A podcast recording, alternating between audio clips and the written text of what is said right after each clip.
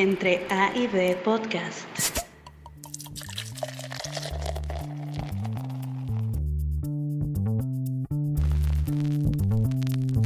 Amigos, muchas gracias por acompañarnos nuevamente. Bienvenidos a su programa Entre A y B y bienvenidos al programa número 4 de nuestra serie de destilados mexicanos. El día de hoy vamos a abordar uno de los temas más sabrosos, ricos e importantes de todo el país, que es el mezcal.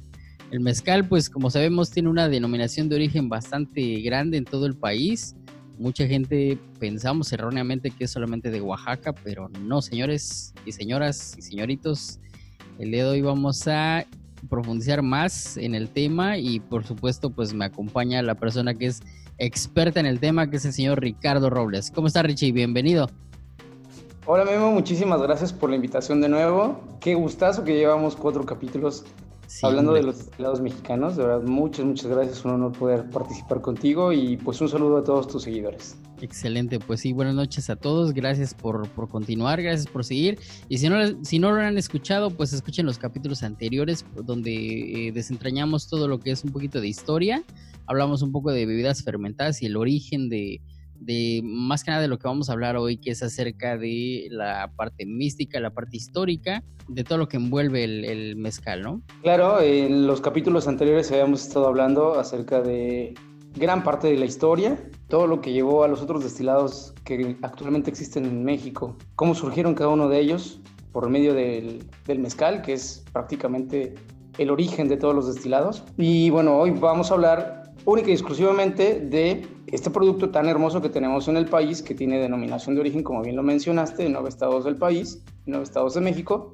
Pues bien, ¿qué definimos como mezcal? Bueno, la definición en las normas oficiales mexicanas, en la norma oficial 070 de la Secretaría de Comercio y Fomento Industrial, en el último, la última actualización del 2016, nos dice que el mezcal es un destilado de agaves maduros de diferentes especies. Eh, bueno, por haber pasado por un proceso de fermentación, se hace la destilación y se obtienen bebidas alcohólicas. Pueden ser incoloras o pueden ser susceptibles a alguna avocación o aditivos, entonces pueden cambiar de color y que se comprenden en una denominación de origen. Eso es lo que nos marca un marco legal. Perdón, eh, hablábamos en el capítulo anterior acerca de, del tequila. El tequila está hecho exclusivamente del tequilana Weber variedad azul.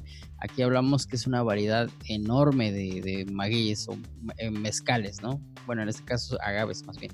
Claro, la norma oficial no limita el uso de los agaves. ¿Hay una limitante? Sí, hay una limitante. No, cuando tú lees la norma oficial 070 no viene qué tipos de agaves puedes utilizar. Te dice que todos los agaves que sean maduros. Pero la Comisión Nacional Forestal sí hace cierto tipo de limitantes. Eh, la Semarnat también hace cierto tipo de limitantes, puesto que hay algunas especies de agaves que están en peligro de extinción. Esos son los agaves que se deben de respetar y se deben de... no se pueden cortar para ser destilados. Todos los demás, los que tengan una población eh, interesante y que puedan ser domesticados o inclusive especies silvestres que no estén en peligro de, de, mm, peligro de extinción ni estén bajo protección, pueden ser utilizados para hacer mezcal. Excelente. la norma no, no especifica cuáles son, entonces nos da una apertura muy interesante y ahorita más o menos se tienen 20 especies de agave con sus diferentes derivaciones de nombre y sus diferentes también variedades para poder realizar destilados. Entonces estamos hablando a lo mejor de cerca de 60, 80 diferentes nombres que vas a encontrar en cada una de las etiquetas de mezcal. Wow. O sea que no todo es espadín, no todo es tobalás. No todo es espadín, no todo es tobalá, correcto. ¿Verdad? sí, porque a veces digo, estamos tan acostumbrados a ver lo comercial o lo que, lo que hablábamos siempre, ¿no? Lo que nos llega a nuestras ciudades de origen, por ejemplo acá Cancún, es muy difícil encontrar una variedad pues grande de marcas, ¿no? O sea, si encuentras las más famosas, las más comerciales, pero encontrar eh, marcas de palenques pequeños pues es difícil, ¿no? Claro, de hecho es ahí viene ahora el segundo significado de lo que es mezcal, ¿no? porque al entrar a, platicar acerca de agaves, de, especies, eh, pues puedo referir que en las comunidades a través de nuestro país, para ellos también es muy común llamarle al agave mezcal.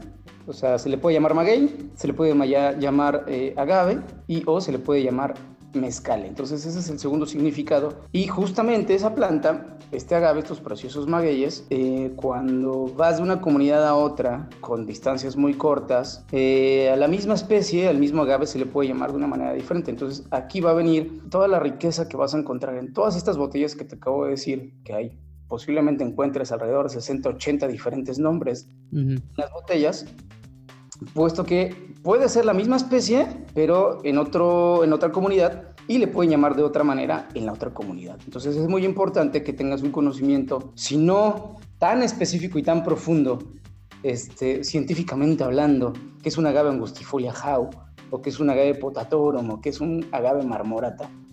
Sí por, sí por lo menos que tengas una referencia de cuáles son los nombres más comunes que en los cuales vas a encontrar tú en este tipo de botellas. Porque, por ejemplo, el espadín, que bien lo mencionaste, es pues en Oaxaca, el agave angustifolia jau, y en Puebla puede tener otro nombre como espadilla o verde, ¿vale? Pero es exactamente la misma planta. Y todo esto se da a través de, de las tradiciones, ¿no? Y de la tradición oral porque también, o sea, ahorita vamos a tocar el tema de cómo es que viene el, el, mezcal y el agave desde mucho tiempo atrás, cómo también ya se destilaba desde tiempos ancestrales y pues todo va cambiando de acuerdo a su origen, ¿no? Pero, o sea, el, tengamos, como que pongámonos en la línea de tiempo de antes, ¿no? No, no es como ahora que tenemos el comercio que va y viene y en un día tienes aquí una botella de mezcal que viene de Oaxaca tal vez, ¿no? Eh, estamos hablando de que son líneas de tiempo muy diferentes, por lo tanto, pues las tradiciones son diferentes porque todo, cada pueblo es diferente, ¿no? En sus tradiciones orales, en sus tradiciones Em, tal vez de, hasta de fiestas, ¿no? Claro, recordemos que en México eh, gran parte de los pueblos indígenas, sobre todo eh, en el estado de Oaxaca, que es el principal productor de mezcal en este momento, y se rigen mediante usos y costumbres. Y esos usos y costumbres les han dado a todos ellos esa capacidad de hacer transmisión de conocimientos de persona en persona, de eh, generación tras generación, eh, mediante eh, la comunicación 100% oral. Entonces, mediante estas formas, mediante estas técnicas de comunicación, es que todos estos pueblos indígenas, de todos los demás estados también que existen en el país, pues han logrado subsistir mediante el uso de los magueyes, mediante el uso del agave, mediante el uso de las destilaciones y poder seguir vendiendo los mezcales. Sin embargo, si nos vamos a la línea del tiempo más atrás, como bien lo mencionaste, pues recordemos que antes todos los destilados que existían en el país tenían el derecho de llamarse mezcal, porque vienen del significado de un vocablo de origen náhuatl que significa agave cocido. Recuerden que las palabras son dos, metl, que era la manera en que las civilizaciones y culturas prehispánicas le llamaban a los agaves, sobre todo los náhuatls, metl, que es el agave, la planta, más iscayi, que es cocido. Entonces, la combinación de estas dos, agave cocido, es lo que hace realmente eh, el, significado de, lo que, de, de, la palabra mezcal. Bueno, entonces el metliscayi o mezcayi o mezcali o mezcal es la evolución también que tuvo la palabra a partir de la llegada de los españoles. Pero todos, todos, todos, absolutamente todos los pueblos indígenas que existían en ese momento realizaban destilaciones como bebidas fermentadas, como bebidas no alcohólicas y bueno, los vestigios de, destilaciones prehispánicas en el estado de Jalisco. Llega el México colonial, llega la conquista, llegan los españoles, traen este, pues otras técnicas de, eh, para, eh, bueno, en este caso ellos traen el alambique. Los árabes lo llevan a Europa y de Europa lo traen al nuevo continente, la Nueva España. Y la Nueva Galicia, y en Jalisco, en el estado de Jalisco, pues hay vestigios de que nosotros ya estábamos haciendo destilaciones prehispánicas y que después empiezan a mezclar las técnicas con lo que traen los españoles para hacer nuestras destilaciones modernas. Y por muchos años, todo el tiempo del México colonial, nosotros estuvimos realizando las destilaciones a modo de mezcales los españoles le llamaban vino de mezcal o vino mezcal y todo el país tenía ese genérico, ese nombre genérico. No importaba el tipo de agave, no importaba la región, no importaba la técnica con la cual se hacía. Todos eran exactamente lo mismo. Hay técnicas muchísimo más ancestrales o hay técnicas muy diferentes a la destilación con alambique, ¿sí? Y hay técnicas más modernas para hacer destilaciones sin necesidad de utilizar el alambique que ahorita las vamos a explicar o lo podemos platicar en otro capítulo, en caso de que este capítulo pues se nos vaya solamente en la historia. Pero con los españoles y la modernización de nuestras técnicas de destilación, nuestro vino mezcal es lo que nos daba por todo el tiempo del México colonial. Y por allá de 1764, este, Juan, bueno, el marqués Juan de Nepomuceno Iberral, algo es el nombre de, del marqués de, Jaral, eh, allá en Guanajuato, él recibe en 1764 el primer permiso por parte de la corona española para poder hacer destilaciones con el uso de los agaves, el uso de los magueyes. Seis años después, en 1770, el rey Carlos III de España empieza la prohibición entonces prohíbe hacer todo tipo de destilados que tengan que ver con los magueyes. Esta prohibición duró casi 25 años en 1795 se termina la prohibición y es ahí cuando la Casa Cuervo, cuando José María Cuervo, él tiene el segundo permiso para realizar de nuevo destilaciones con los, eh, con los agaves, con los magueyes. Bueno, y prohibición entre comillas, ¿no? Porque se seguía haciendo pues todo, ahora sí que como dicen, al margen de la justicia, ¿no? Pues de hecho, antes de que existiera el primer permiso, seguíamos haciendo nosotros destilaciones. O sea, nunca, nunca necesitamos nosotros ese permiso para, para, hacer para hacer el trabajo, ¿no? Para empezarlo a hacer. Lo que pasaba es que también los permisos eran utilizados para que pudieran eh, reunir impuestos y se, se, pudiera tasar todos esos ingresos, todas esas ventas y se pudiera también empezar a tener documentos escritos donde oficialmente, por medio de todos estos documentos, es que nosotros tenemos una base histórica, porque todo lo demás es simplemente de la información que se ha dado de generación en generación, pero con esos primeros documentos históricos hay un, hay un documento fehaciente y real de que a partir de ciertas fechas ya se comenzaron a hacer oficialmente los destilados en México. Entonces, en 1764, con el primer permiso para el marqués de Nepomuceno, es que oficialmente se empieza a hacer la primera destilación de mezcal, de vino mezcal en México. Pero recuerda que nosotros ya teníamos, por siempre ya habíamos tenido destilaciones. Claro, o sea, digamos que es eh, solamente un medio legal, ¿no? O sea, ya tenía representación, ya tenía nombre y ya se podía vender porque pagaba impuestos, ¿no? Por supuesto. Bueno, después de esto em, viene la independencia en México. La independencia se abandonan los campos para levantarse en armas, se reparten las tierras de nuevo porque las tierras ya no nos pertenecían a nosotros, se las quedaban los españoles, los hacendados, y después de esto viene pues una repartición de tierras en la cual se nos regresan parte de las tierras y se ponen a trabajar. En ese momento, a la par, la industria del pulque tenía también pues un gran posicionamiento en el país, eran lo que daba los, las, las mayores ventas, las hacía el pulque, más allá de los destilados. Y después viene la Revolución Mexicana.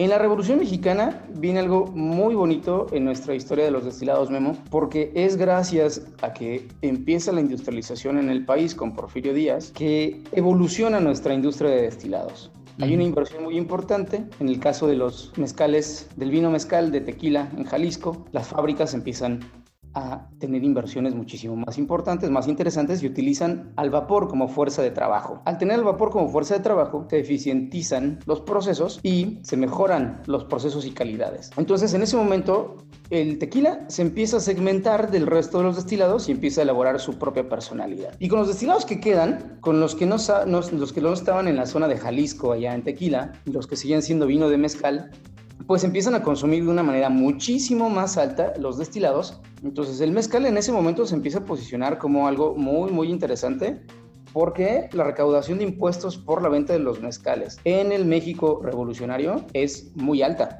ganaba el pulque en la venta y en la recaudación de impuestos en el México revolucionario. Aparte porque también eh, las líneas de producción me imagino que eran ya más grandes, ¿no? O sea, ya no se producía tan artesanal, ya empezaba esta eh, pues también revolución industrial, o sea, estamos hablando de, mil, 1910, ya empieza a haber también líneas de producción, este, distribución por los ferrocarriles, entonces empieza a haber más apertura de mercados. Claro, y eso se da muy marcado en el caso del vino mezcal de tequila.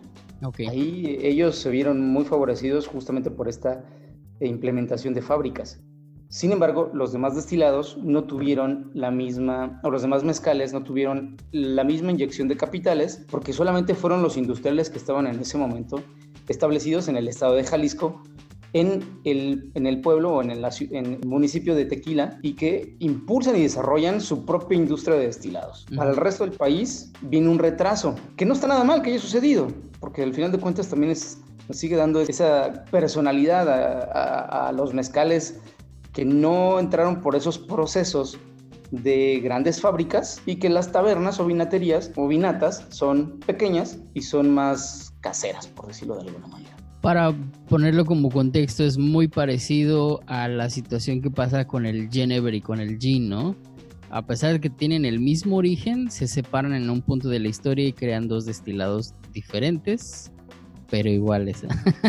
está, curioso, ¿no? Pues ahora hay cuatro con denominación de origen aquí en México, cuatro con denominación de origen que son de la misma materia prima, que son los agaves, pero con diferentes personalidades cada uno y diferentes pues técnicas y agaves, ¿no?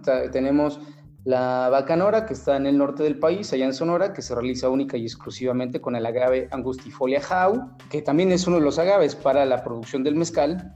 Que prácticamente sería muy similar a lo que es, un espadín, ¿no? O sea, eh, vaya, en cuestión de materia prima, eh, la elaboración pues ya es un poco más diferente, pero prácticamente es eso, ¿no? O sea, si lo, si lo mudáramos a otro estado, pues es el proceso similar a lo que hace un espadín, ¿no? Claro, de hecho, justamente la planta en Oaxaca, este Angustifolia jau en Oaxaca es el espadín, con quien se elabora el, más del 90% del el mezcal que en este momento está en el mercado, es elaborado con esta planta, inclusive hasta los ensambles, que son este, mezclas de otros agaves para poder realizar un destilado de dos o tres o de cuatro o de cinco de cinco agaves, que es algo muy bonito también en la industria del mezcal, llevan el espadín. Y este mismo espadín trasladado a otras partes del país, a otros municipios, otras regiones, pues cambia el nombre. El Angustifolia House se convierte en espada o espadilla o, el verde en Puebla y en Sonora tenemos el caso de la bacanora, que también es conocido el Angustifolia House como bacanora, o también agave pacífica o agave yaquiana, que es las otras dos maneras con la cual al Angustifolia House se le conoce en el estado de Sonora, pero es prácticamente la misma planta. Los procesos pueden ser muy similares, puesto que las normas oficiales de cada uno de estos destilados te van a dar en, cuando estás viendo los procesos, te van a dar ciertas similitudes, puesto que la experiencia ya de los destilados anteriores les han dado ese conocimiento para cómo poder realizar esas técnicas de destilación. Entonces, eh, prácticamente las categorías y las clases comparten muchísimas cosas, podrán tener por ahí algunas variaciones, grados alcohólicos, la destilación se tiene que hacer con bagazo, cuando en tequila pues no está permitido hacerlo con bagazo, o no lo marca la norma, más bien no lo marca. Los agaves, por ejemplo, en el tequila, pues son agaves que no te marca la norma oficial en qué momento se tiene que hacer el corte, solamente te dice que es con la variedad o el agave eh, tequila Weber, variedad azul, y en el caso de los mezcales te dice que necesitas cabezas de agave maduras y la manera en que ellos saben que, la, que el agave está maduro es cuando empieza a enquiotar. Te dan, unas, te dan ciertas diferencias este, pero, básicamente pues todo viene de lo mismo, básicamente todo viene del agave, que básicamente todos vienen de los mezcales que se, se, preparaban anteriormente, ancestralmente, y que poco a poquito se fueron segmentando cada uno de ellos hasta lograr su propia identidad. Y es ahí, Memo, que la identidad del mezcal nos da la denominación de origen y nos da las normas oficiales mexicanas para la elaboración. La, denominación de origen del mezcal se obtiene el 28 de noviembre de 1994, ¿sí? o sea, es decir, hace 26 años. Es un destilado muy joven, viéndolo en la línea del tiempo, 26 años para un producto que tiene más de 300, 400, 500, 800 años elaborándose, pues sí, sí es, sí es algo muy joven. Pero es algo que México no estaba realizando y que afortunadamente en este momento nuestros destilados están teniendo estas protecciones legales para que, punto número uno, sean reconocidas las denominaciones de origen en México y punto número dos, al firmar tratados comerciales con el extranjero, los otros países puedan reconocer esas denominaciones de origen que nosotros tenemos y que incluye nuestro tequila, nuestro mezcal, la bacanora, la raicilla, como destilados 100% de agave. Ok.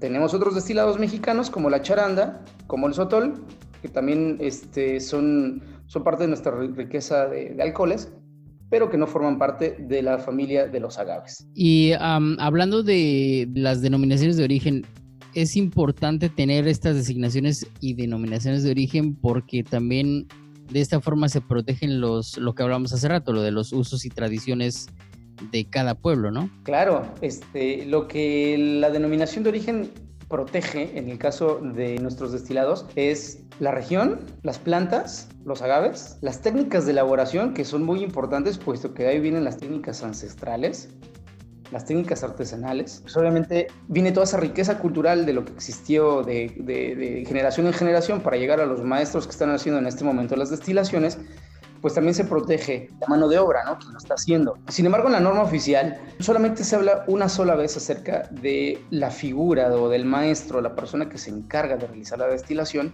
y en el resto de la norma oficial ya no hay ninguna otra pronunciación a favor del maestro. Bueno, ojalá en algún momento pueda haber alguna modificación a las normas para que también protejan, protejan ese capital humano, pero entiendo y acepto que puede existir un ingeniero agrónomo un ingeniero químico, como la tercera, cuarta, quinta, sexta generación de maestros destiladores o de maestros eh, mezcaleros, que de hecho, bueno, no se usa esa palabra con ellos, ellos son, se llaman entre ellos vinateros o taberneros, nosotros se los decimos por respeto, entonces ojalá las normas pudieran en algún momento este, incluir de una manera más, más enriquecedora a todos ellos, y que inclusive también se proteja hasta el mismo ingeniero agrónomo o ingeniero industrial o el ingeniero en alimentos, que son quienes también están a cargo de cierto tipo de fábricas para hacer los destilados, pues también que se proteja la figura de todos ellos, porque creo que es un valor muy importante, no nada más el agave. El agave, el agave es quien te va a dar toda la expresión y te va a dar ese líquido tan bonito que tenemos, pero no lo hace por sí solo. Necesitas capital humano, necesitas quien tenga ese conocimiento de hacer la destilación y creo que también vale la pena que en algún momento se llegue a proteger el, el oficio de ser eh, palenquero, tabernero, vinatero o maestro. Claro, sí es importante porque también va de la mano con la protección de usos y costumbres, ¿no? Oye, y ah, hablando de, ya un detalles un poquito más técnicos, ¿cuál es la diferencia entre eh, mezcal ancestral y mezcal tradicional? Bueno, mira, hay tres categorías en, los mezcales, que es eh, el mezcal, mezcal ancestral, mezcal, perdón, artesanal y mezcal ancestral. En la categoría mezcal, si tú compras una botella de mezcal y solamente dice simplemente la palabra mezcal, así, es un mezcal que tiene cierto tipo de procesos. Entre ellos, por ejemplo, bueno, la jima para todos es en el campo es manual, Después viene el, cocimiento que se puede realizar para el caso de, esta categoría de mezcal en hornos de autoclave o por hidrólisis haciendo uso de los difusores. Muy bonitos, me encantan, maximizan muchísimo el potencial del agave para extraer los almidones y posteriormente realizar la cocción y seguir con el proceso de fermentación y destilación. Bueno, esa es la técnica de cocción para la categoría mezcal. Después viene la fermentación que se puede realizar en tinas de eh, acero inoxidable. Después viene la destilación, que se puede realizar mediante eh, torres de destilación, puede ser internas de uso continuo o eh, uso discontinuo. Se puede realizar también la destilación ahí. Los alambiques también están este, autorizados, alambiques de cobre o alambiques de acero inoxidable. Y no es necesario poner el bagazo para el momento de hacer la destilación. Doble destilación para hacer corrección de alcoholes, ¿ok? Después viene, bueno, ah, perdóname, no dije la molienda. La molienda se puede realizar con taona o con trenes de molienda, ¿sí? También se puede utilizar el molino egipcio y trapiche para la categoría mezcal. Okay. Después viene la categoría mezcal artesanal. Para esta categoría, igual, la jima, manual, cocimiento, pueden ser hornos de mampostería o hornos subterráneos, esos hornos tan bonitos, este, cónicos, en los cuales los maestros ponen las cabezas de los agaves bajo tierra y las sellan, se cuecen 3, 4, 5 días, 7 días, de acuerdo al maestro. Los hornos de mampostería dan sabores más limpios, puesto que no está absorbiendo el agave el, el humo del el horno subterráneo por los 3 o 5 días. Entonces eh, se inyecta solamente vapor de agua y los sabores son más limpios. Para eh, algún mezcal artesanal que puedas encontrar con un sabor muy limpio es porque no pasó por un horno, un cocimiento en el horno subterráneo. Ok. Como en el caso de Guanajuato, tienen el, mezcal Jaral, justamente de quien hablábamos, del Marqués de Jaral. Su agave salmiana lo hacen, eh, la cocción la utilizan o la hacen en hornos de mampostería, entonces sus sabores son muy, muy, muy limpios. No tienes notas ahumadas en el mezcal. Bueno, después del cocimiento viene la este, fermentación y para la fermentación también se pueden hacer en tinas de acero inoxidable o en tinas de cobre o tinas de madera. Sí. ¿sí? Son tinas de 500, 1000 litros. En esas tinas de madera haces la fermentación y puedes realizarla ya sea con levaduras silvestres o microorganismos o levaduras que hayas preparado anteriormente. Deben de ser 100% mexicanas las levaduras para nuestros mezcales. No se permiten levaduras de otros usos como la de la champaña o de otros, de otros alcoholes que tengan que ver con otras industrias. No se permiten. Son solamente levaduras 100% mexicanas. Es O por eso levaduras que silvestres. Es por eso que mucha, muchos productores optan por levadura silvestre, ¿no? Porque lo- como que lo he visto más común en los mezcales. Sí. no importa si te esperas siete días. No importa. Pero la levadura silvestre, pues ya de entrada, el- los, los azúcares que tienen nuestros agaves, en el momento que se cuecen y que se activan esas, esos azúcares, esas glucosas, y empiezan las cadenas de eh, inulinas que se desprenden de la glucosa, pues en ese momento ellos actúan de una manera muy rápida y, y en promedio puedes tener siete días. Puede haber regiones, puede haber lugares donde a lo mejor hasta se tarda un mes por las condiciones agroclimáticas, que a Claro. lo mejor sean lugares con mucho frío y que se pueden tardar hasta un mes. Pero bueno, más o menos un pre- promedio con levaduras silvestres, mm, podemos decir que una semana. Claro, porque también la, o sea, la levadura es un organismo vivo a fin de cuentas, o sea, necesita igual alimento y necesita cierta temperatura para poder activarse, ¿no? Y, y llega un punto en donde su, su ciclo termina, se muere y ahí es donde pasan a destilar, ¿no? Sí, si ya no tiene alimento, si ya se consumió todos los azúcares, pues ya la, levadura pues se tendrá que morir y eh, pues nos dejó un, un enriquecimiento muy, muy interesante ahí porque ya tenemos una baja graduación alcohólica en ese fermentado. Y bueno, después de eso viene la destilación para la categoría mezcal artesanal, en la cual se pueden utilizar tanto los alambiques de cobre como monturas de madera o de barro. ¿Qué son las monturas de madera o de barro? Son, eh, si conoces el alambique filipino, Ujú. que es un tronco ahuecado y ahí se hace adentro la destilación, se hace internamente, continua, por dos veces. Este, esos son los, los- las monturas que nos habla la norma oficial para la categoría mezcal artesanal. Y para el caso del mezcal ancestral, bueno, las técnicas son todavía muchísimo más bonitas. Pues de entrada nuevamente hasta que el agave está maduro, que empieza a enquiotar, se tiene que realizar el corte y empezar los procesos. El tiempo te lo va a marcar el agave. En el momento que el agave enquiota, en ese momento el agave te dice que está maduro, entonces tienes que empezar el proceso ahí. Si no tiene el quiote, si no está enquiotado, si no han quiotado, todavía no lo puedes cortar. Ok, En otras industrias se puede, lo puede ser antes, o lo puede ser después si quieres. Pero en el caso de la industria del mezcal, nos dice la norma oficial que en el momento que se madura, y la maduración viene marcada por el momento de enquiotar. claro, que, que eh, repitamos, es el momento de inflorescencia de la planta, es cuando está ac- eh, sexualmente activa y es cuando empieza su proceso de reproducción, ¿no? Y es- ah, estamos hablando de una madurez en ese momento. Sí, exactamente. ¿Qué es enquiotar? Pues le sale una planta muy, muy, una flor muy bonita a nuestros agaves en la parte central del corazón del maguey. Nace exactamente del centro todas las hojas. Por eso es que los magueyes, eh, científicamente hablando, tienen un crecimiento de roseta, es decir, van de, de una en una, van naciendo las hojas y van naciendo Como espiral, alrededor una de otras en espiral, exactamente. Entonces, de ese centro, de ese corazón, cuando el maguey va a empezar su proceso de reproducción, empiezan las inflorescencias. ¿Qué son las inflorescencias? Bueno, saca el tallo y saca flores. En ese momento en el que ya saca las flores, es que empieza su reproducción sexual. Entonces, ahí vienen los vehículos conductores que son los murciélagos, las abejas y los colibríes como principales vehículos conductores puesto que ellos están haciendo el proceso de polinización. Traen polen o llevan polen o extraen polen de ahí. Entonces ellos en ese momento están polinizando los agaves mediante las inflorescencias, es decir, su reproducción sexual. Después de eso, el agave seguirá todo su proceso normal de vida, en el cual ya va hacia su proceso de muerte después de la reproducción. Y el agave, en el momento que está muerto, pues la planta ya no tenemos un retoño el próximo año. Hay que esperar nuevamente, ya sea por eh, las semillas que el proceso de reproducción nos regaló o por los clones, que son todos estos rizomas que salen alrededor de las plantas, muy cerca, y de la misma raíz del agave, salen los clones y entonces tú puedes ver un agave maduro, un agave grande y puedes ver tres, cuatro, cinco clones que son bebitos, entonces ves alrededor del agave esa es otra manera de reproducirse. Y que, es más es más rápido la clonación que las semillas, ¿no? Eh, según tengo entendido, o sea, para poder hacer em, eh, magueyes de a partir de semillas, este, pues es muy muy tardado, ¿no? Porque tienes que esperar a que germinen, a que crezcan y todo.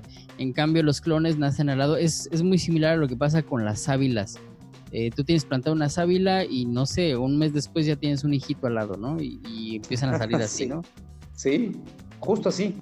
Pero mira, es muy importante que, mm, o sea, sí, sí es cierto lo que estás diciendo y sirve a la industria el hecho de que utilices los clones para la reproducción, para replantar y para poder tener tus campos llenos de agave y poder hacer tus destilados.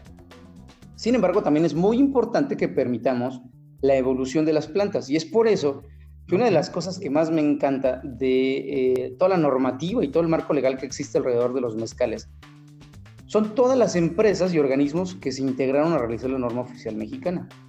Sí, hay 350 por ahí, 353 medios involucrados, este, entre ellos obviamente mezcaleros, productores, agaveros, el Consejo Regulador del Mezcal, el Consejo Regulador del Tequila, universidades, el Tecnológico de Monterrey, este, la Universidad Autónoma de Oaxaca, que es la Benito Juárez, y, bueno, eh, la Universidad Nacional Autónoma de México, por supuesto, ¿no? nuestra máxima casa de estudios, el Instituto Politécnico Nacional, entre otros. Se reunieron todos ellos en el momento de estar haciendo las normas oficiales para proteger también a, a las especies, porque no nada más todo es vamos a, ser, vamos a ser mezcal, vamos a cortar las plantas y vamos a vender, porque justamente puedes caer a sobreexplotar el maguey y que, las, que algunas especies se lleguen a extinguir. Entonces lo que sucede es que ahora hay, una, hay unas prácticas agrícolas muy importantes, muy interesantes en la cual te dicen que por cada X cantidad de agaves que tú utilices para la producción del mezcal, debes de dejar también una cierta cantidad okay. para que esos agaves tengan su proceso de reproducción sexual natural y puedan darte una evolución, porque posiblemente la abeja o, la, la, coliflor, te iba a decir, el colibrí. el colibrí. el colibrí o el murciélago traigan información genética de otra especie de agave. Entonces haces una cruza y tienes evolución, tienes variedades, subvariedades, tipos, subtipos u otras especies. Entonces es muy importante dejar que las plantas hagan su proceso natural, respetarla y justo, justo también eso fue gracias a los usos y costumbres de los pueblos indígenas, porque oye, se me, se me acabaron las plantas, se me acabaron los agaves, necesito agaves, porque sin mezcal no hay, no hay, sin agaves, pues no hay mezcal. Claro. Entonces hay que cuidar las plantas. También por ahí la CONABIO, que es la Comisión Nacional para el Conocimiento de la Biotecnología, que, también ha tenido muchos estudios eh, sobre, los, sobre los agaves, eh, también está a favor de proteger todas estas especies. Entonces, vamos a hacer, vamos a hacer mezcal, sigamos siendo destilados, pero hagámoslo de una manera razonada en la cual no matemos a las especies, sigamos teniendo esa tradición de generación en generación y podemos compartirlo con todo el mundo. Hay que cuidar a la gallina de los huevos de oro, no hacerla caldo, ¿no?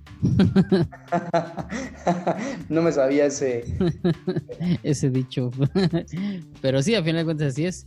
Y bueno, el, el, proceso ancestral entonces trata de proteger más esto porque va de un proceso más natural, digamos, ¿no? Sí, bueno, pues más técnicas muchísimo más antiguas, ¿no?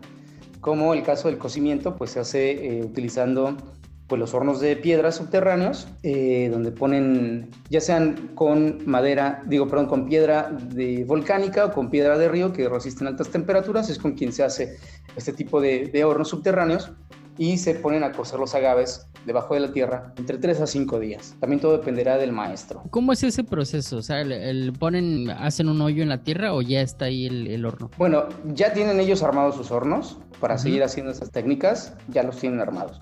No van a hacerlo cada vez que van a hacer destilación. Ellos ya armaron, ya protegieron sus, hornos, eh, ya, los, ya los pusieron las piedras, ya están pegados, ya están armados, construidos y ahí, en esos hornos, que regularmente son de 3 metros de profundidad, de 20, 25 metros de diámetro, en promedio. Habrá más grandes, habrá más chicos, pero estamos hablando de un promedio, ¿vale? Ahí, ¿cómo empiezan el proceso ahí? Bueno, pues traen maderas de cualquier tipo de árbol. La norma no te especifica qué tipo de madera tienes que utilizar para prender el fuego en tu horno subterráneo. Okay. Puedes tener pino, puedes tener encino, puedes tener ocote, puedes tener que tengas en tus, en tus tierras, lo que puedas ir a recoger en las montañas. Entonces traen esa madera, la ponen en la base del horno, encienden esa madera y en el momento que la madera ya está agarrando fuego, la empiezan a cubrir con piedras de nuevo pueden ser volcánicas o pueden ser de río para aguantar altas temperaturas y la piedra empieza a cambiar de color porque la piedra también se pone al rojo vivo. Entonces ves un proceso de una piedra negra, de una piedra, por ejemplo, volcánica, que son negras, eh, ves un proceso de cambio de colores precioso. Se va poniendo a un color cenizo, va cambiando a color blanco, y del blanco va cambiando a naranja hasta que llega al rojo vivo. Se ve muy, muy bonito esa coloración de, de las piedras. Después de eso ponen los agaves, todas las cabezas de los agaves, que por cierto, las cortaron anteriormente en pedacitos para aprovechar el volumen que van a tener ahí para poder poner las cabezas. Si las ponen enteras, todas redondas, están desperdiciando ciertos espacios. Entonces ellos lo que, lo que quieren evitar es esa merma de espacio. Y el cocimiento no es, no es igual, no, no, no, no, es parejo. No es parejo. Y todo lo que hacen es cortar este, los agaves en cuadritos, en pedacitos, y los van colocando sobre las piedras. Ya que están puestas estas capas de las cabezas de agave, tienden a cubrir este horno ya sea utilizando hojas de, eh, si tienen en sus terrenos, ¿no? Por eso, por eso el ancestral tiene unas técnicas muchísimo más interesantes, porque si el, si el maestro tiene en sus terrenos otro tipo de frutas, por ejemplo, como plátanos o mangos o papayas, puede utilizar esas hojas para cubrir el horno y después le va a poner una capa de tierra para sellar ese horno, para que la tierra no toque el agave. Entonces va, a poner, va a poner una especie de filtro, ¿sí? un filtro natural, que en este caso pues, ellos pueden utilizar este, las hojas de, de, de lo que tengan ahí a la mano, u otros utilizan bolsas de plástico grandes las cortan, las abren con las bolsas de la basura, lonas pueden utilizar y cubren este, los agaves para evitar que toque la tierra el agave cocido, ¿no? Entonces, que no se contamine de tierra. Después ponen la tierra encima y con eso sellan prácticamente el, el horno, le ponen agua y el fuego más tierra más agua nos da un sellado tipo barro. Entonces, hacer una capa muy dura, muy gruesa. Como está prácticamente sellado este horno, no permiten que los, que los humos salgan a la superficie. Por eso es que por tres o cuatro o cinco días los agaves están absorbiendo todo ese humo y es ahí cuando eh, el tercero, bueno, es ahí cuando el, cuando el mezcal tiene esa personalidad 100% ahumada, con esas técnicas de, producción, ya sea el artesanal o el, eh, bueno, en más en una técnica ancestral, pues es 100% ahumado. Después de eso, el maestro saca los agaves, pues lleva unas tinas o unas oquedades, oquedades, unos hoyos en la tierra, ¿sí? Que pueden ser este, tapados también con, con piedra y ahí va a ser la molienda. La molienda se hace a mano. También se puede utilizar la taona, solamente la taona. Ok. Estamos hablando que en casi todo el proceso casi no interviene maquinaria, o sea, o más bien no, no interviene maquinaria en, nada. Pues la maquinaria... Vaya, o sea, digamos, para llevar los agaves, pues obviamente las iban cargando en un camión, ¿no? Y, tal vez... Bueno, hay algunos que los llevan todavía en caballo o en burro. Ok porque también le, eh, muchos maestros que tienen esas técnicas ancestrales pues eh, no tienen los grandes recursos como para poder tener inclusive una camioneta. ¿En una, ¿En una ancestral tiende a ser una producción más pequeña o, también hay ancestrales de producción grande? No he visto ningún ancestral con producción masiva. He visto ancestrales con producciones de 200, 500, 800 litros, pero no he visto marcas este, masivas en producción ancestral. Son muchísimo más pequeñas las producciones. Eso también le da otra riqueza. Claro, tiende a ser más apreciado, ¿no? Y ¿Es más caro un ancestral? Eh, ay, bueno, buena pregunta. Si vas, si vas directamente al pueblo con el maestro, no, no, a mí no se me hace que sea caro pagar 400 pesos por un litro de Tobalá o un litro de Tepextate de 30, 35 años. 600 pesos directamente con él no se me hace caro. O sea, al contrario, es, baratísimo un precio así. Las marcas que comercializan, como el caso de Espíritu Lauro, que me gusta mucho lo que está haciendo, porque ellos comercializan este tipo de mezcales ancestrales, pues obviamente vas a ver Espíritu Lauro y Espíritu Lauro y Espíritu Lauro y Espíritu Lauro en varios lugares, pero si te pones a leer la etiqueta vas a encontrar ahí las especificaciones de los productores, de las regiones, etc. Entonces, están haciendo una representación muy bonita de mezcales ancestrales con varios productores de muchas regiones de Oaxaca. En el caso de ellos, pues bueno, aparte también ya viene su costo por la por la representación, ¿no? La comercialización del producto, porque pues ya llega a otro tipo de mercados. Entonces, de cualquier manera, creo que pagar por una botella de este estilo de mezcal, promedio 1.500, 1.800 pesos, bueno, para mucha gente puede ser, oh, bueno, si está caro, yo no tengo todos los días el dinero para poderme comprar una botella de esas, obviamente, porque aparte también tengo que comer, tengo que pagar mi renta, tengo que pagar todas mis demás cosas.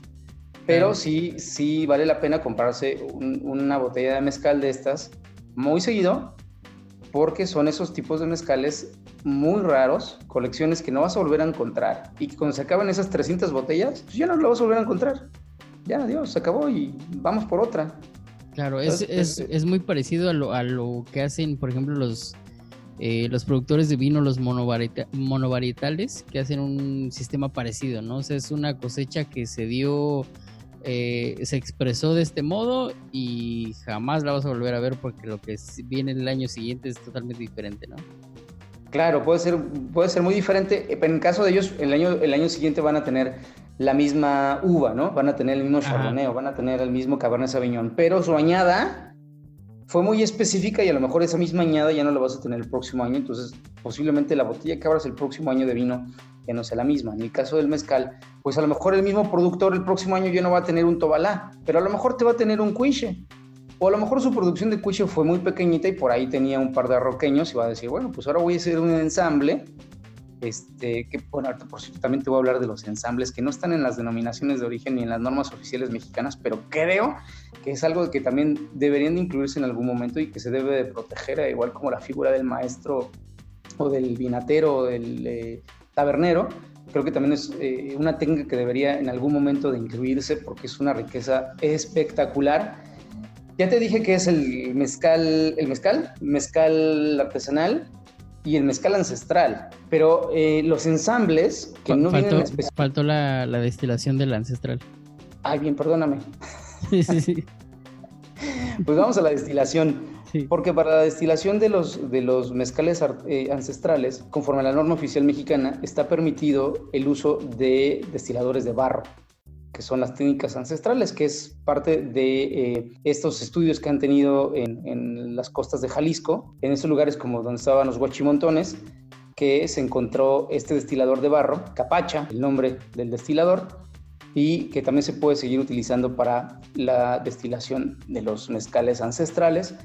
Y eh, también las, las monturas de madera, que nuevamente pues toco el tema del alambique filipino, que es un alambique de madera con destilación interna doble, continua, se hace ahí mismo, se hace, pues el maestro se tiene que esperar ciertos tiempos para que se haga dos veces la destilación ahí mismo sin necesidad de estar cambiando el producto. Pero también tiene que hacer su corrección de alcoholes. Entonces también tendrá él eh, de, algunos otros, de algunos otros destilados, podrá tener ahí sus cabezas y puntas para poder hacer destilación y corrección de alcoholes. Y esas son las técnicas para el mezcal ancestral. Entonces, con eso ya están las tres categorías. Te puedes dar cuenta que las técnicas de producción de cada uno es lo que marca la personalidad tanto en el sabor como, bueno, pues toda la magia que le pusieron desde el, desde el origen. Cada uno de ellos es completamente diferente. Sí, porque eh, todos te van a dar una expresión diferente y única, ¿no? O sea, eh, yo no, no, es por compararlos, pero insisto mucho con el vino, es que es muy similar, o sea, cada región es diferente, cada añada es diferente y cada productor es diferente, ¿no? Y lo mismo pasa con nuestros destilados. Cada región de México tiene sus costumbres, sus usos, su forma de ver las cosas, su forma de, de, cuándo cosecha, de cómo cosecha, de en qué periodo lo hace, que si llueve, que si hay luna. O sea, son muchísimas cosas detrás que, que son bien interesantes, ¿no? Y que pues se nos hace tan fácil abrir una botella y nada más tomarle que no aprecias todo esto, ¿no? Especialmente cuando es un, destilado que lleva pues eh, alma, ¿no? Claro. Bueno, y después de la destilación, tenemos el producto terminado, cuando ya tenemos el producto corregido, cuando los, los, alcoholes ya están corregidos conforme a las normas oficiales mexicanas, se va el proceso de embotellamiento para el que ya quiera lanzar su mezcal al mercado, ya puede embotellarlo y venderlo, o los maestros que decidan apartar sus productos para maduración, pues ya vienen los procesos de maduración que serían parte de las seis clases de mezcal que existen en este momento en el mercado. Entonces, de esa manera tenemos el mezcal blanco o joven, que es un mezcal que no pasa por ningún proceso posterior a la, a la eh, destilación, es decir, va directamente al embotellado. Ojo, tequilas, tequila joven, mezcal, mezcal joven, no es, lo, mismo. Bacanora joven, no es lo mismo. ¿Ok? En el caso de la industria del mezcal, el mezcal joven es el mezcal que va directamente de la destilación al embotellado. Para el tequila, es la mezcla de tequila blanco con tequila blanco reposado, tequila blanco reposado y o añejo, tequila blanco reposado añejo y o extrañejo. Pero en el mezcal es directamente la destilación a la botella. Después viene, como parte de los usos y costumbres de, todas estas bonitas comunidades indígenas, eh, la maduración en vidrio, en el cual eh, no nos limita la norma oficial a un contenido máximo ni un contenido mínimo de vidrio. Pero en experiencia propia he visto galones, es decir, 4 eh, litros, y he visto bidones de hasta 20 litros en vidrio. ¿Qué hacen? Que ponen ahí el destilado, ponen ahí el mezcal y lo ponen eh, bajo tierra. Bajo tierra, pues las temperaturas son más frescas, se controla la luz, no hay, no hay paso de luz, la temperatura también está controlada, es muy, muy fresca. Entonces, esto hace que el mezcal se estabilice ahí. Y la, la maduración en vidrio, eh, la norma oficial dice que son eh, los mezcales que están en, en, este proceso por un mínimo de un año, pero no marca un máximo. Así que puedes tener ahí tu mezcal todo el tiempo que tú quieras. Okay. Conocí maestros productores que tienen mezcales de 8 y 10 años que en algún momento en alguna boda de alguien hicieron el mezcal, les sobraron 20, 40 litros, 50 litros, los embotellaron, los pusieron en, los vidrios y los pusieron en sus sótanos.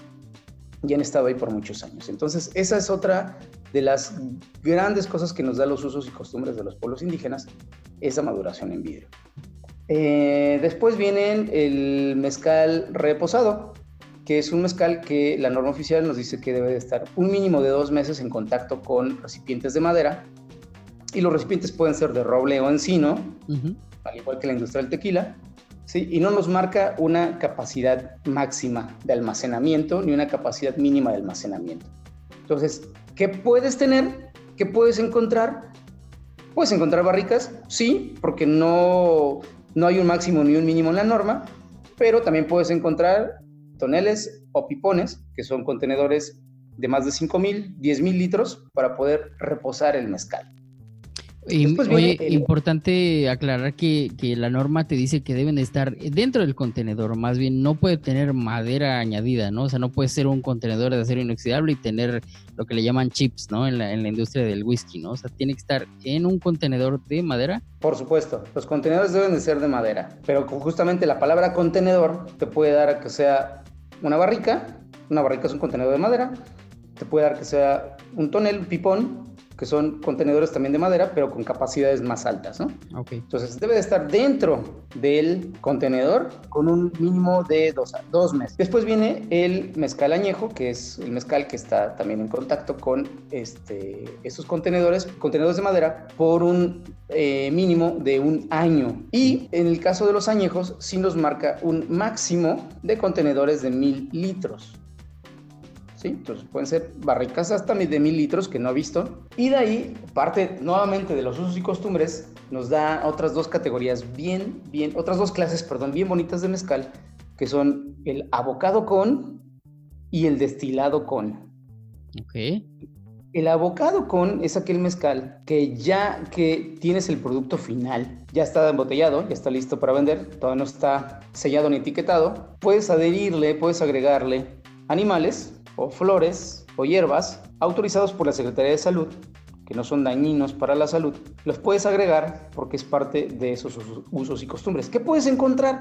Pues el gusano de maguey. El famoso gusano que hay muchas, muy pocas marcas que realizan ese procedimiento, pero lo puedes encontrar. Ahora es más común encontrar flores o hierbas como la damiana o como la, la, el zacate de limón. Entonces, ese es el mezcal abocado con. Y por último, el mezcal destilado con, que también es una de las riquezas culturales que tenemos en nuestro país. Y que el estado de Oaxaca tiene una riqueza gastronómica tan impresionante y que es donde más he visto este tipo de mezcales abocados con. Recordemos que la industria gastronómica de Oaxaca pues se distingue por muchísimas cosas muy muy impresionantes, entre ellas el mole. Entonces, en el caso de este mezcal abocado con, hay un mezcal que a mí me fascina, que es la pechuga de guajolote con mole, el cual literalmente es el guajolote Lo rellenan, le pueden poner frutas, las frutas de temporada que, que, ellos encuentren ahí en sus tierras también. Imagínate guayaba, imagínate ciruelas, imagínate lo que encuentren ellos ahí en, en, en, hasta en el mercado, en el mercado de la región. Entonces lo rellenan con todas estas frutas y suspenden el guajolote en el destilador. Y estamos hablando de una técnica que puede ser ancestral o que puede ser artesanal. No lo he visto en la categoría mezcal, pero sí lo he visto en, en ancestral y en artesanal.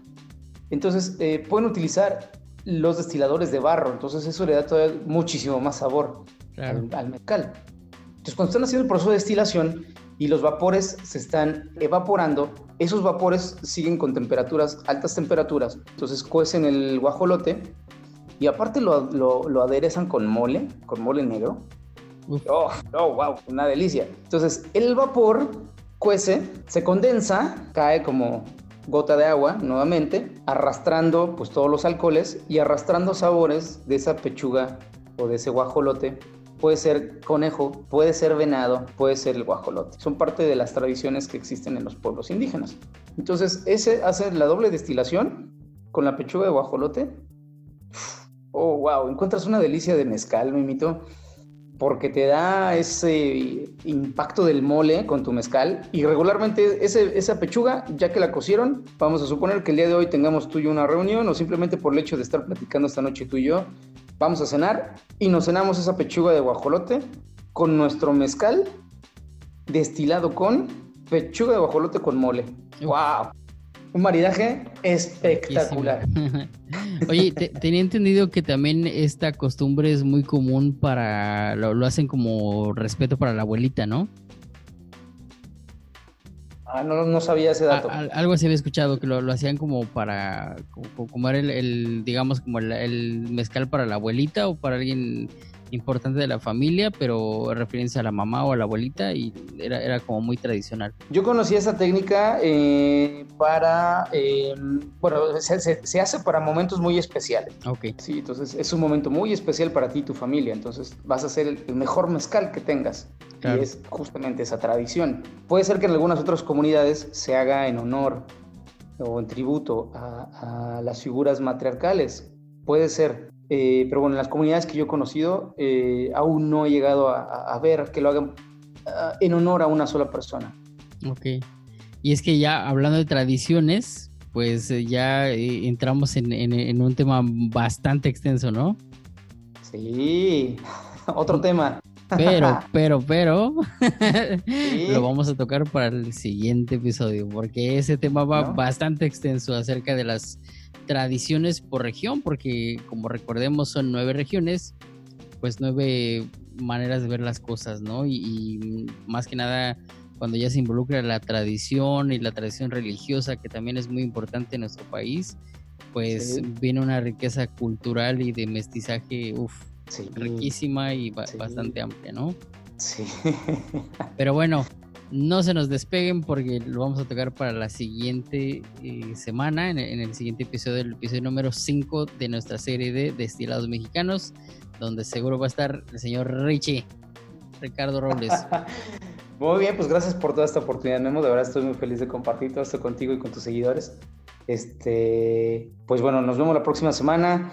Claro que sí. Y bueno, pues Richie, échanos tus redes. ¿Cómo te encontramos en Instagram y en Facebook? Bueno, eh, en Instagram estoy como Ricardo Robles 3. Todavía no he hecho el cambio a Corazón de Maguey. Estoy, estoy viendo cómo, cómo voy a hacer mi logotipo. eh, por Facebook me encuentro como Ricardo Robles. Bueno, ahora estoy haciendo un par de participaciones también con Ana María Martínez de Mixing on the Glass. Así que también por Mixing on the Glass pueden encontrar eh, información sobre los destilados mexicanos de agave. Estamos hablando de la bacanora, la raicilla y la próxima semana vamos a hablar del sotol. También los invito a que, con, a que nos sigan por, por, esos medios. Y bueno, este, Memito, si me permites, consumo responsable antes de despedirme. Chicos, nada con acceso, todo con medida. Estos productos no son aptos para menores de edad ni para mujeres embarazadas. El alcohol no combina con el volante. Si toma, no maneje. Y por último, Memito, esto no tiene nada que ver con el mezcal pero muy orgullosamente por el mes patrio, hashtag Somos México, somos tequila. Somos tequila, claro que sí. Excelente, mi Richie. Pues muchísimas gracias. Y pues bueno, a todos felices fiestas eh, mexicanas, feliz Día de la Independencia. Recordemos también nuestras tradiciones. Echémonos un mezcalito, un tequila por esta, eh, pues esta celebración tan importante que es nuestra independencia. Así que nos vemos para la siguiente semana. Muchísimas gracias por habernos escuchado. Hasta luego. Gracias a ti, Memito. Y para todo mal, mezcal. ¿Y para todo para bien? todo bien también. Bien, claro. Si, si no hay remedio, Esa no me la sé. litro y medio. Ah, bueno, vientos. Excelente. Gracias, chicos. Te mando un abrazo, un gusto saludarte. Igualmente, nos vemos. Muy buenas noches a todos.